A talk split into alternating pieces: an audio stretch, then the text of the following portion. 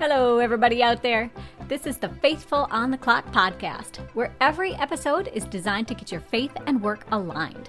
I'm your host, Wanda Thibodeau, and in this show, I'm going to talk about the connection between your environment and your behavior, and how to change the environment to start acting better. There are two big tips coming up, so hang in there with me for some practical advice.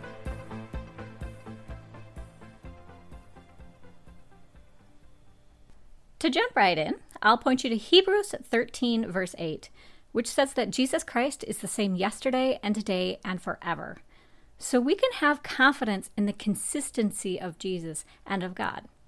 And even though we are made in God's image, we are not perfect. So we have to work really hard and try to be better if we're going to serve Him well. Romans 12, verse 2 says, Do not be conformed to this world but be transformed by the renewal of your mind, that by testing you may discern what is the will of God, what is good and acceptable and perfect. We also have a reminder in 2 Corinthians 5, verse 17, that if anyone is in Christ, he is a new creation. And finally, Isaiah 43, 18, verse 19 says, Remember not the former things, nor consider the things of old. Behold, I am doing a new thing. Now it springs forth. Do you not perceive it? I will make a way in the wilderness and rivers in the desert. And so for us, change can be an incredibly good thing, and God walks alongside us in that change. And in that context, I think that we all have some behaviors that maybe we don't like or that we'd like to improve. I, for example, have been known to down a couple of cartons of french fries now and again. And in the workplace, this might be, um, you know, maybe you don't turn in your projects on time, or maybe you're a little bit too harsh with your coworkers when you don't want to be.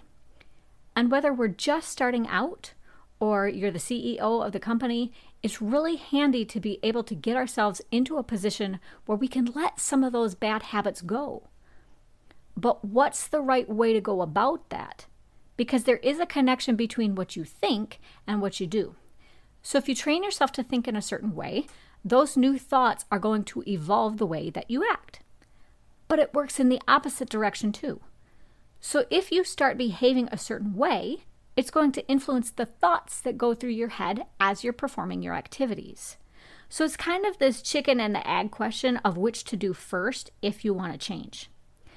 But Dan Ariely, he's the professor of psychology and behavioral economics at Duke University, and he did a TED talk just a couple of years ago, and he asserted that if you want to change behavior, you have to change your environment first. And his advice was to do just two things. Now, the first thing that Ariely talked about was reducing friction. So, in other words, you just want to make the new behavior as easy as possible to do. So, for example, let's say you just want everybody to organize folders in a certain way. Well, then you might bring all of the supplies to do that into one closet rather than having them scattered around the office. Or if you want to think about this in marketing terms and sales, this would be something like simplifying your website and putting the buy button in a really obvious place so things aren't confusing for the customer. But sometimes removing obstacles isn't particularly simple. Maybe for tech or legal or other reasons, you just can't do it. In that case, you just want to make sure that the new behavior seems equal to the old behavior in terms of how much risk or benefits or effort it has. You just want to make the alternative behavior seem really reasonable to do. So, for example, maybe you have a new application that you want your team to use. So, you make the login process for the new application the same as the program that they're already used to. To bring in a biblical story to show this, I'll point you to Genesis 27, verse 33 you'll read there about the brothers Jacob and Esau. And the story is that, um, you know, back in those days, the father would bestow a birthright or blessing on the firstborn son. And the firstborn, because of that birthright, kind of had dibs on the best or most of what the father could pass on as inheritance. And Esau was the oldest brother, and Jacob was the younger. So the birthright from their father Isaac should have been Esau's. But Jacob's mother she convinced Jacob to trick Isaac into giving Jacob the birthright. So even though Esau initially had said the birthright didn't mean too much to him, He wasn't too happy about the whole situation. And so Jacob was scared that Esau was going to try to kill him. And they lived apart for years. And when Jacob finally had the opportunity to see Esau again, he was still scared. So you know what he did? He sent all kinds of flocks and gifts ahead out to Esau so Esau wouldn't be angry anymore. He used those gifts and animals as a way to break down the barrier the brothers had to reconciliation, to make it easier for Esau to forgive him. And you know what? It worked. And if you want to go to the New Testament on this, you can look at the story of Judas in John 13, verses 18 through 27. So before the crucifixion, Jesus had the Last Supper with all of his disciples, including Judas. And he knew Judas would betray him and hand him over to be killed. But Jesus didn't stand in the way. He turned to Judas and basically gave Judas permission. He said, Whatever you are about to do, do it quickly. Because by giving that permission to Judas and just letting him go, by making it easy to go through with the betrayal, Jesus set the stage for the cross and the resurrection. You know, Jesus knew that there was enormous good that was going to come from it. But if you've got a situation where, um, you know, things look pretty even, that's why you need a second element to tip the scale. And Ariely identifies this as a motivator. You want to bring something into the environment or situation that's going to get you or other people pumped up on the new option. And as I have said many times, including on this show, there is no one size fits all for that. We all have different things that light a fire underneath us.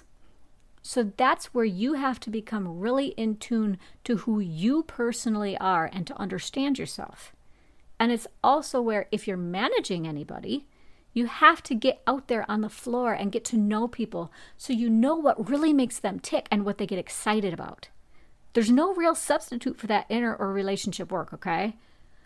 But what Ariely stresses is that people, no matter who they are, they do need visible ways to track and get rewarded for what they're doing. However, you can take the behavior and connect it to influence or a sense of purpose that's typically going to be really attractive and keep people engaging in the behavior you want. So I'll give you a quick story to illustrate this. And it's not work related, but it hits the point pretty well. So, my good friends, they know that despite my graying hairs, I never learned to swim. And I'm fully prepared to, um, you know, wear the cone of shame on that. But I just never learned for lots of reasons. But this summer, I finally said to myself, you know, I don't want to be on the sidelines when my family's at the pool or at the beach anymore. And I'd been thinking that for a long time.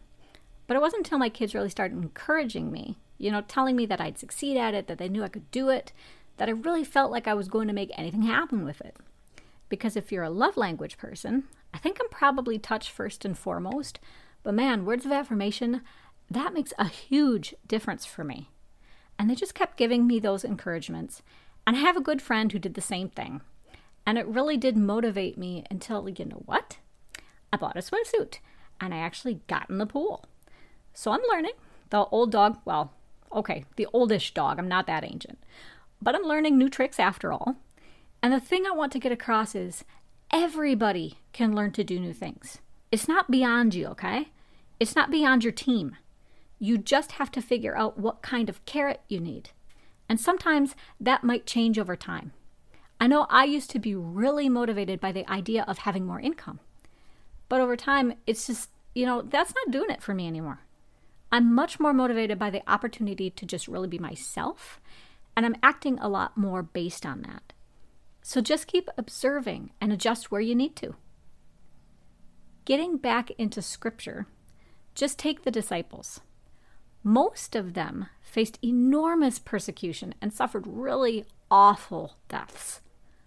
But they went out every day and preached the gospel. Why? Because they had spent time with Jesus. They knew because of that who he was and why he mattered. And they were so moved by everything they had experienced that they just couldn't keep quiet. They knew that lives and souls were at stake if they didn't do differently than in the past. And they anticipated the reward Jesus had promised them, that they would be reunited with him forever in heaven. And I don't know about you, but that seems like a pretty awesome motivator to me. So, just to recap, Ariely, he's saying that if you want to change yourself or others, you start by reducing friction and then add in a motivator. If you can do those two things, you can pivot or improve in really impressive ways. It might take time, but the potential is there. So, would you join me in a really quick prayer? Lord, whether it's in our everyday lives or the office, it's usually not much benefit for us to just stand still. We need to grow and develop past bad habits and behaviors if we're going to succeed for ourselves, for others, or for you. So show us where we can remove hurdles and get where we need to be. Help us be aware, both of ourselves and the people around us, so we can connect to what motivates us. And God, I pray that our biggest motivator is always to honor and serve you. In Jesus' name I pray. Amen. That's it, everybody.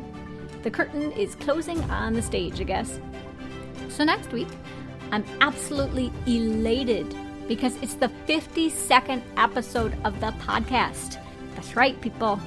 We have officially been putting out the show for a full year. So I'm just going to celebrate and tell you all the things I've learned through the experience and what my plans are for the show going forward. Join us next week for that. Subscribe to our email list at faithfulontheclock.captivate.fm. And as always, be blessed.